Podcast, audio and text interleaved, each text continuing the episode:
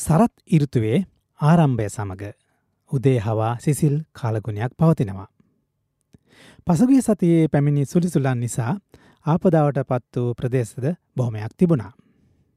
ඒවායෙන් කරදර බාධක වලින් ඉක්මනින් මිදීමට ශක්තිය ධෛරිය ලැබේවා. ඔක්තෝමර් මස තුන්නන සාඳු දින.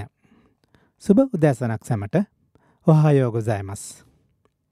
FM තරංග හැත්ත හය දෙසම් පහ ඔස්සේ ආරම්භූ ලංකාරසාංග වැඩසටහන. අදත් FM කොලෝ සේවෙන් ගුවනට එක් වෙනවා. කොරුණ ඔමික්‍රෝන් ප්‍රබේදය සමාජයේ පැතිර පැවතුනත් ජනස ජීවිතය සාමාන්‍ය පරිදි කරගෙනයාමට හැකිවීම සතුටට කරුණක්. එහෙත් අවධානම් පිළිබඳව අවධානයෙන් පසුවෙමු. ලංකරසංග අද දින ඉදිරිපත් කරන මම සිරිනන්ද ආරම්භ කරමු ලංකාරසංග සිංහල සේවය. මුලින්ම මේ වෙලාවේ ශ්‍රී ලංකායි පත්පත්වලින් තෝරාගත් ප්‍රවෘති කිහිපයක්. පළමුව රාජ්‍ය සේවයට ලබන වසරේ බඳවා ගැනීම් නෑ. රාජ්‍ය සේවයට නව බඳවා ගැනීම් දෙදස් විසිතුන වර්සය සඳහා සිදු නොවන අතර ඒකාබද්ධ අරමුදලින් වැටුප් ගෙවන තනතුරු සඳහා නව බඳවා ගැනීම් අත්හිටුවා ඇති බව බාණ්ඩාගාර ලේකම් මහින්ද සිරවර්ධන මහතා සියලු ආයතන ප්‍රධානින්ට දැනුම් දී තිබුණා. ලබන වසර සඳහා අයවය ඇස්තමේන්තු පිළියල කිරීම සඳහා වූ මාර්ගපතේස ලබා දෙමින් මේ බව සඳහන් කර ඇත. රාජ්‍ය සේවයට නව බඳවා ගැනීම් සිදු නොකරන නිසා ඒ සඳහා මුදල්වෙන් නොකරන බවද ලේකම්වරයා දැනුම් දී තිබුණා. මීළඟට නිලුම් කොලන ප්‍රදර්ශන කාලය දිගුවෙයි. නිලුම් කළන සතියේ දිනවල දහවත් දොළ හැසිට රාත්‍රී දහය දක්වත් සති අන්තයේ පෙරවරු දහය සිට රාත්‍රයේ කොලා දක්වත් ජනතාවට වීරතො තබන බව නිලුම් කුලන ප්‍රධාන විදායක නිල්ධාරී මේජ ජනරාල් විශ්‍රාමික ප්‍රසාද් සමරසිංහ මහතා පවසනවා. වැඩිහිටියන්ට රුපියල් පන්සිය සහ දරුවන්ට රුපියල් දෙසිය ප්‍රවේශ පත්‍ර නිකුත් කරන බවද සඳහන් කර අතර විදේශකයන්ට ඩොලර් විස්සක් අය කරන බවද කියනවා. මිලාට ජාතික සභාව පිළිබඳව. අග්‍රාමාත්‍ය දිනස් ගුණවර්ධන මහතා ඉදිරිපත් කළ ජාතික සභාව යෝජනාව පාර්ලිමේන්තු විදි සම්මත වුණා. කෙටි මධ්‍යම සහ දීර්ඝ කාලනය ප්‍රතිපත්ති සම්පාදනය කිරීම සඳහා සීලු පක්ෂවල එකඟතාවෙන් මඟ පෙන්වීම ජාතික සභාවේ ප්‍රමුඛ කාර්යයක් බවද ආර්ථික සංස්ථායිදී කරණය අදාළ කෙටි සහ මධ්‍යකාලනය පොදු අවම වැඩසටහන් සම්බන්ධයෙන් එකඟතාව ඇතිකරීමගේ සඳහා අමාත්‍ය මණ්ඩලයේ අමාත්‍යවරයන් ජාතික සභාව විශේෂ කාර්ක සභාවල සභාපතිවරුන් සහ යොවුන් සංවිධානවල යොවුන් නිරීක්ෂකයන් සහභාගි වන විශේෂ රැස්වීම වෙනුවෙන් කටයුතු සංවිධානය කිරීමද මීට පෙර පැවැතෙන බවද අග්‍රාමාත්‍යවරයා තවදුරට සඳහන් කර තිබුණා. මිලාන්ට වගාහානය වැලැක්වීමට වැඩ පිළිවෙලක්. මොනරා වඳුරා ඇතුළු සතුන්ගෙන් සිදුවන වගාහානිය වැලැක්වීමට කෙටි කාලයක ඇතුළත ප්‍රායෝගික වැඩසට පිළිවෙලක් සකස් කිරීමට කටයුතු කරන බව කෘෂිකර්ම වනජීවී හා වන සම්පත් සංරක්ෂණ අමාත්‍ය මහින්ද අමරීර මහතා පවසනවා. මේදි පැමිණි සිටි මන්ත්‍රීවරුන් කෘෂිකර්ම කටයු සඳහා වනසත්වයෙන් සිදුවන හානි පිළිබඳ පෙන්නාදුන් අතර විශේෂයම මේ සඳහා අවශ්‍ය සියලු පාර්සවල අදහස් ලබා ගැනීමේ අවස්ථාවේද මෙහිදී පෙන්නාදුන් පෙන්නාදී තිබෙනවා මේ සම්බන්ධයෙන් සියලු දෙනාගේම සහයෝගයද තමන් බලාපොරොත්තු වන බවද ඒ මහතා පවසා තිබුණා. අවසාන වශයෙන් විද්‍යුත් මාධ්‍යයටත් ආචාර්ය ධර්ම පද්ධතියක්. විද්‍යුත් මාධ්‍ය සඳහා ආචාර්ය පද ආචාර්ය ධර්ම පද්ධතියක් හඳුනාදීමට හැකිවන පරිදි විශේෂණ නීතියක් හඳුනාදීම සඳහා යෝග්‍ය නිර්දේශ ඉදිරිපත් කිරීමට අමාත්‍ය මණ්ඩල අනුමැට අනුකමිටුවත් පත් කර තිබෙනවා. මහජනතාවට වගවන මධ්‍ය සංස්කෘතියක් ඇතිකිරීම අරමුණින් මෙම පියවර ගැනීම සඳහා ජනමාධ්‍ය අමාත්‍ය බන්දුල ගුණවර්ධන මහතා ඉදිරිපත් කළ යෝජනාවකට කැබිනට අනුමැතිය හිමිවේ තිබෙනවා. අධිකරන බන්ධනාගාර කටයුතු හා ආණ්ඩුක්‍රම ව්‍යවස්ථා ප්‍රතිසංස් කරන අමාත්‍යවරයාගේ සහභාත්මකිතේ මෙම අනුකමිටුව පත් කර තිබෙනවා. මේ සමගම මම ශ්‍රී ලංකාවි පත්පත්වලින් තෝරාග ප්‍රවෘත්ති මෙයින් අවසානයි. මේ වෙලාවේ ජපානයේ තොරතුරු හා පුවත් කේපයක්. නවතම චොක්කෝ ආම් පම් පිළිබඳව. ශිකිසිම පං හෙවත් පස්කෝ සමාගම හා බුර්බොන් සමාගම එක්වී රසවත් නවතම කැවිලි පාන් වර්ගයක් හඳුන්වාදී තිබෙනවා. මුලින්ම බුර්බොන් සමාගම නිපදවා තිබ ආම් පන්නම් කුඩා කැවිලි වර්ගය පාන් නිපදවන එක බිස්කට් වර්ගයක් තිබිලා තියෙන්නේ පාන් නිපදවන සමාගමක් වන පස්කොහා එක්වී රසවත් ආම්පං නැමති මෙලෙක් රසවත් චොක්ලට් පාං වර්ගය නිපදවා තිබෙනවා. පිටතින් චොක්ලට් වලින් දවට ඇති අතර ඇතුළටද චොක්ලට් ක්‍රීම් කවා තිබෙනවා. එතරම් පැන්රසක් නැති සුමටව සාධන ලද මෙම චොක්ලට් පාන් වර්ගය චොකෝආම් පං පිළිබඳව ඔබත් කඩපිලේදී විමසලිමත් වෙන්න. මිලාට ටෝට සමාගම රුසියාවේ කර්මාන්ශාලාව වසාහ දමයි. ටෝට සමාගම හා ටොයට මෝටා යෝරොප්පා මේ TMR කියලා කියනවා සමාගම් දෙක එක්වී රොසියා සංකුතෝ පෙතෙර ගුරුකු වල පාතාගෙන ගිය කර්මාන්ශාලා වැසීමට තීරණය කළ බව පසගිය විසි තුන්වන දින ප්‍රකාශයට පත් කර තිබුණා. යුක්‍රේනයේ යුද්ධය නිසා මේ දක්කා වැඩ කරගෙන ගිය කර්මාන්ශාලාව පසුගිය මාර්තු මස වැඩ නවතා තිබුණා මාස හයක් ඇතවත් යුද්ධය අවසානයක් නොවීම නිසා නිස්පාදන සඳහා අවශ්‍ය බාණ්ඩ උපාංග සකසා ගැනීම සපයා ගැනීම අපහසුවීම නිසා මෙසේ කර්මාන්සාල වසාදෑම තීරණ කළ බව ටොයට අන්සය පවසනවා. කෙසේ වෙතත් සේවකයන්ගේ ඉදිරි කටයොතු පිළිබඳව කියන බවත් මොස්කව්වල තිබෙන ශාකාව පවත්තාගෙන යමින් මේ දක්වා සම්බන්ධකම් පවත්තාගෙන යන පාරභකික හට ඉදිරියටත් අවශ්‍ය පහසුකම් සලසන බවද පවසා සිටිනවා. මීලාට මෝදිගෙන් පූටින්ට උපදෙසක්. වර්තමාන යුගය යුද්ධ කරන යුදයක් නොවේ යයි ඉන්දයාගමැතිම නරේන්ද්‍ර මෝදී මහතා රුසියාන ජනාධපති වැදිමිල පූටින් සමඟ පැවති සාකරූපහනි වැඩසටහන්කදී පවසා තිබෙනවා. මේ අවස්ථාවේ අප අවධානය කළ යොමු කළ යුතු වන්නේ ප්‍රධාතන්ත්‍රවාදය තනාපති සම්බධාව සහ සාකච්ඡා සඳහා බවද සඳහන් කරන අතර ආරක්ෂක ආහාර සුරක්ෂිතාව ඉන්දන සුරක්ෂිතාව සහ පොහොර සුරක්ෂිතාව අප වැඩි අවධානයම කළ යොමු කළ යුතු කරුණු බවද ඉන්දයාගමතිවරයා මෙහිදී අවධාරණය කර තිබුණා. විශේෂයෙන් සංවර්ධනයෙන් පවතින රටවල හටවලට මෙය වැදගත්වන බවද ඔහු සඳහන් කර තිබුණා. අවසාන වසයන් ජපානය සහය ශ්‍රී ලංකාවට.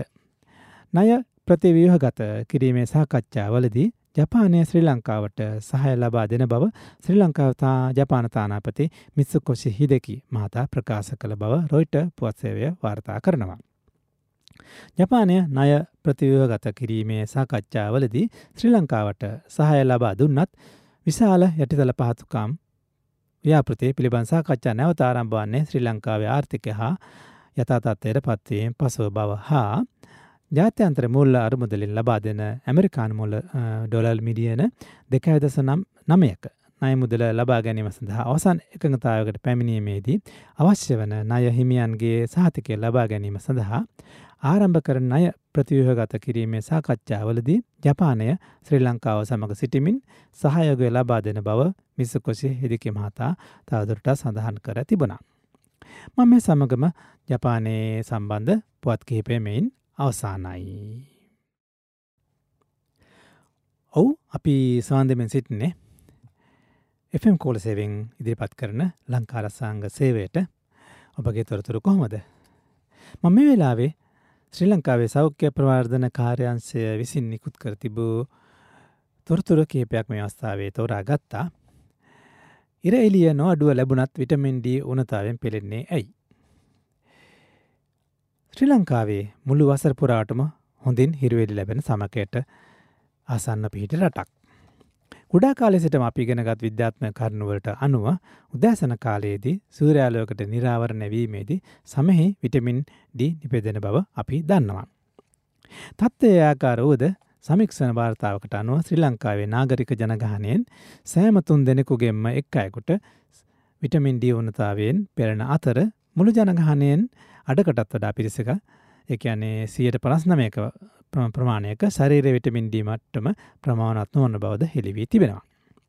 හිරුවෙලිය නොඅඩුව ලැබිලත් රටේ ජනගහනින් සෑමදන් තිදෙනෙකුගේම අය විටමින්ඩි වනතාවයයි පැවසීම විමතියට කරුණක් වෙනවා. දකුණු පළත්තයේ කාන්තාවන් කේන්ද්‍ර කර ගනිමින් සිදු කළ සමීක්ෂණයකින් මීට සමාන ප්‍රතිඵල ලද ලබාගෙන තිබෙන වගේම අඩකට වඩා පිරිස්සකයේ විටමින් D මට්ටම් ප්‍රමාණවත් නොවන බවද තහවුරු වී තිබෙනවා. එසේනම් විටමින් D වැදගත් වන්නේ ඇයි? ආසාදන වලින් ආරක්ෂා කොට ප්‍රතිශක්තිය උපරි මට්ටමින් පවත්වා ගැනීමට උපකාරී වෙනවා. එසේම ශ්වසන රෝගවලට වළක්වා ගන්නවා. ඒ වගේම අස්ථි ශක්තිමත් භාවය සඳහා අත්‍යවශ්‍ය වෙනවා. මාංශ පේශිවල මෙන්ම මොළයේ ක්‍රියාකාරීත්වයට වැදගත්. මේ ආකාරයෙන් සෞඛ්‍ය සම්පන්න ක්‍රියාශීලී ජීවිතයක් පවත්වා ගැනීමට ඉතා වැදගත් වන පෝෂකයක් ලෙස මෙලෙස උණවීම අපට සුළුකොට තැකිය නොහැකි. හිරුවෙලිය හිරු එලිය වැටන ඉලිමහන්නේ වැඩිපුර කාලයක් ගත කරන සක්‍රිය ජීවිතයකට හුරුවේ සිට අපේ මිත් මුතු මිත්තන් ගත කළ ජීවනරටාව වෙනස්වයෙන් වැඩි වශයෙන් සංවෘත භූමිවල රැඳී සිටින්නට අප හුරුවේ සිටීම මේට එක් හේතුවක්. විටමින්ඩී ඇතුළත් ආහාර මොනවද කියල බලමු සාලයා සූඩයා හුරුල්ලන් බෝල්ලු වැනි තෙල් සහිත මත්ස්‍යයන් බිත්තර කහමදය රතුමස් ඒවගේම සත්ව අක්මාවයි කැන පීකුදු මෙන්ම සහ පිටතින් විටමින් එක් කරන ලද ආහාරවල විටමින් D අඩංගු වෙනවා. එහෙත් අත්‍යවශ්‍ය තරමට සරලන් තරම් ප්‍රමාණයක් අපාතරින් බොහෝ දෙනෙකුට ඉදින්දා ආහාරට අතුලින් ලැබෙන නොලැබෙන නිසා එනිසා ඉහත කී ආහාර හැකිතාක් කෑම්වලට එකතුර ගන්න අවශ්‍යයි. එසේම අප මුලින් සඳහන් කළ පරිදි හිරවෙලට නිරාවරණය වීමෙන් දිනපතා අවශ්‍ය විටමින් නිර්මාණ සිරුර තුළම නිපතවා ගැනීම කළ හැකි. ආකාරය ගැන දැනුවත්වීම සඳහා ඒ අනුව ක්‍රියාත්මකයබද ඉතා වැදගත් වෙනවා. ඒ කියන්නේ විටමින් D නොමිලේම ලැබෙනවා. මේ දින රටේ පවතින ගැටලුකාරී වාර්තාවරණ සමඟ ආහාර සමඟ විටමින් D සපුරා ගැනීම සැමටම පහසු වන්නේ නැහැ. සැබෙන්ම කාලින වැදගත්කමින් යුත් විකල්පයක් කරෙහි අවධානය යොමු කිරීමද මේ කාලයේ කාලින අවස්ථාවයක් කියලා කියන්න පුළුවන්. උදෑසන දහයත් සවස් තුනත් අතර විනාඩි පහළුවක් විස්සක් අතර කාලයක් හිරවලියට නිරාවරණය වීමෙන් අපට විටමින් D ලබා ගත හැකියි. ශරීරයට අවශ්‍ය සම්පූර්ණ විටමින් D ප්‍රමාණය නිපදවා ගැනීමට නම් මේ දිනපතා අකණ්ඩව සිදු කළ යුතුයි. හිරවිලිට නිරාවරණය වන කාලය ඇතුළත ව්‍යායාම ගෙවතු වගාව හා වෙනත් ඕනෑම ඔබ කැමති කාරයකට නියලීමටද පුළුවන්. ඒවගේම තවත් අවධානයම කරන කාරණයක් තියෙනවා ඔබට යම් සමේරෝග තත්ත්වයක් හේතුවෙන් හිරිවලියට නිරාවරණ නොවන ලෙස වෛද්‍ය උපදෙස් ලැබී ඇතිනම් මෙම ක්‍රමය අනුගමනය කිරීමෙන් වලකින්න. එමෙන්ම ඔබ යමරෝගයක් සඳහා ඔබ යම් රෝගයක් සඳහා තිව් කාලිනිව අවසද ලබා ගන්නෙක් නම් එම හිරවෙලියට නිරාවනීම ගැටලුවක් තිබේද ඔබ වෛද්‍යවරයාගෙන් කල් ඇතෝ එමසා දැනි ගැනීමෙන් වැදගත් වෙනවා ඒවගේම හිරිවලියට නිරාවරණවීමේදී සමහේ අපහස්ථාවක් ඇතුවේ නම් ඒ සඳහා වහාම වෛද්‍යපදෙස් ලබා ගන්න කියලත් මේදී සඳහන් වෙනවා.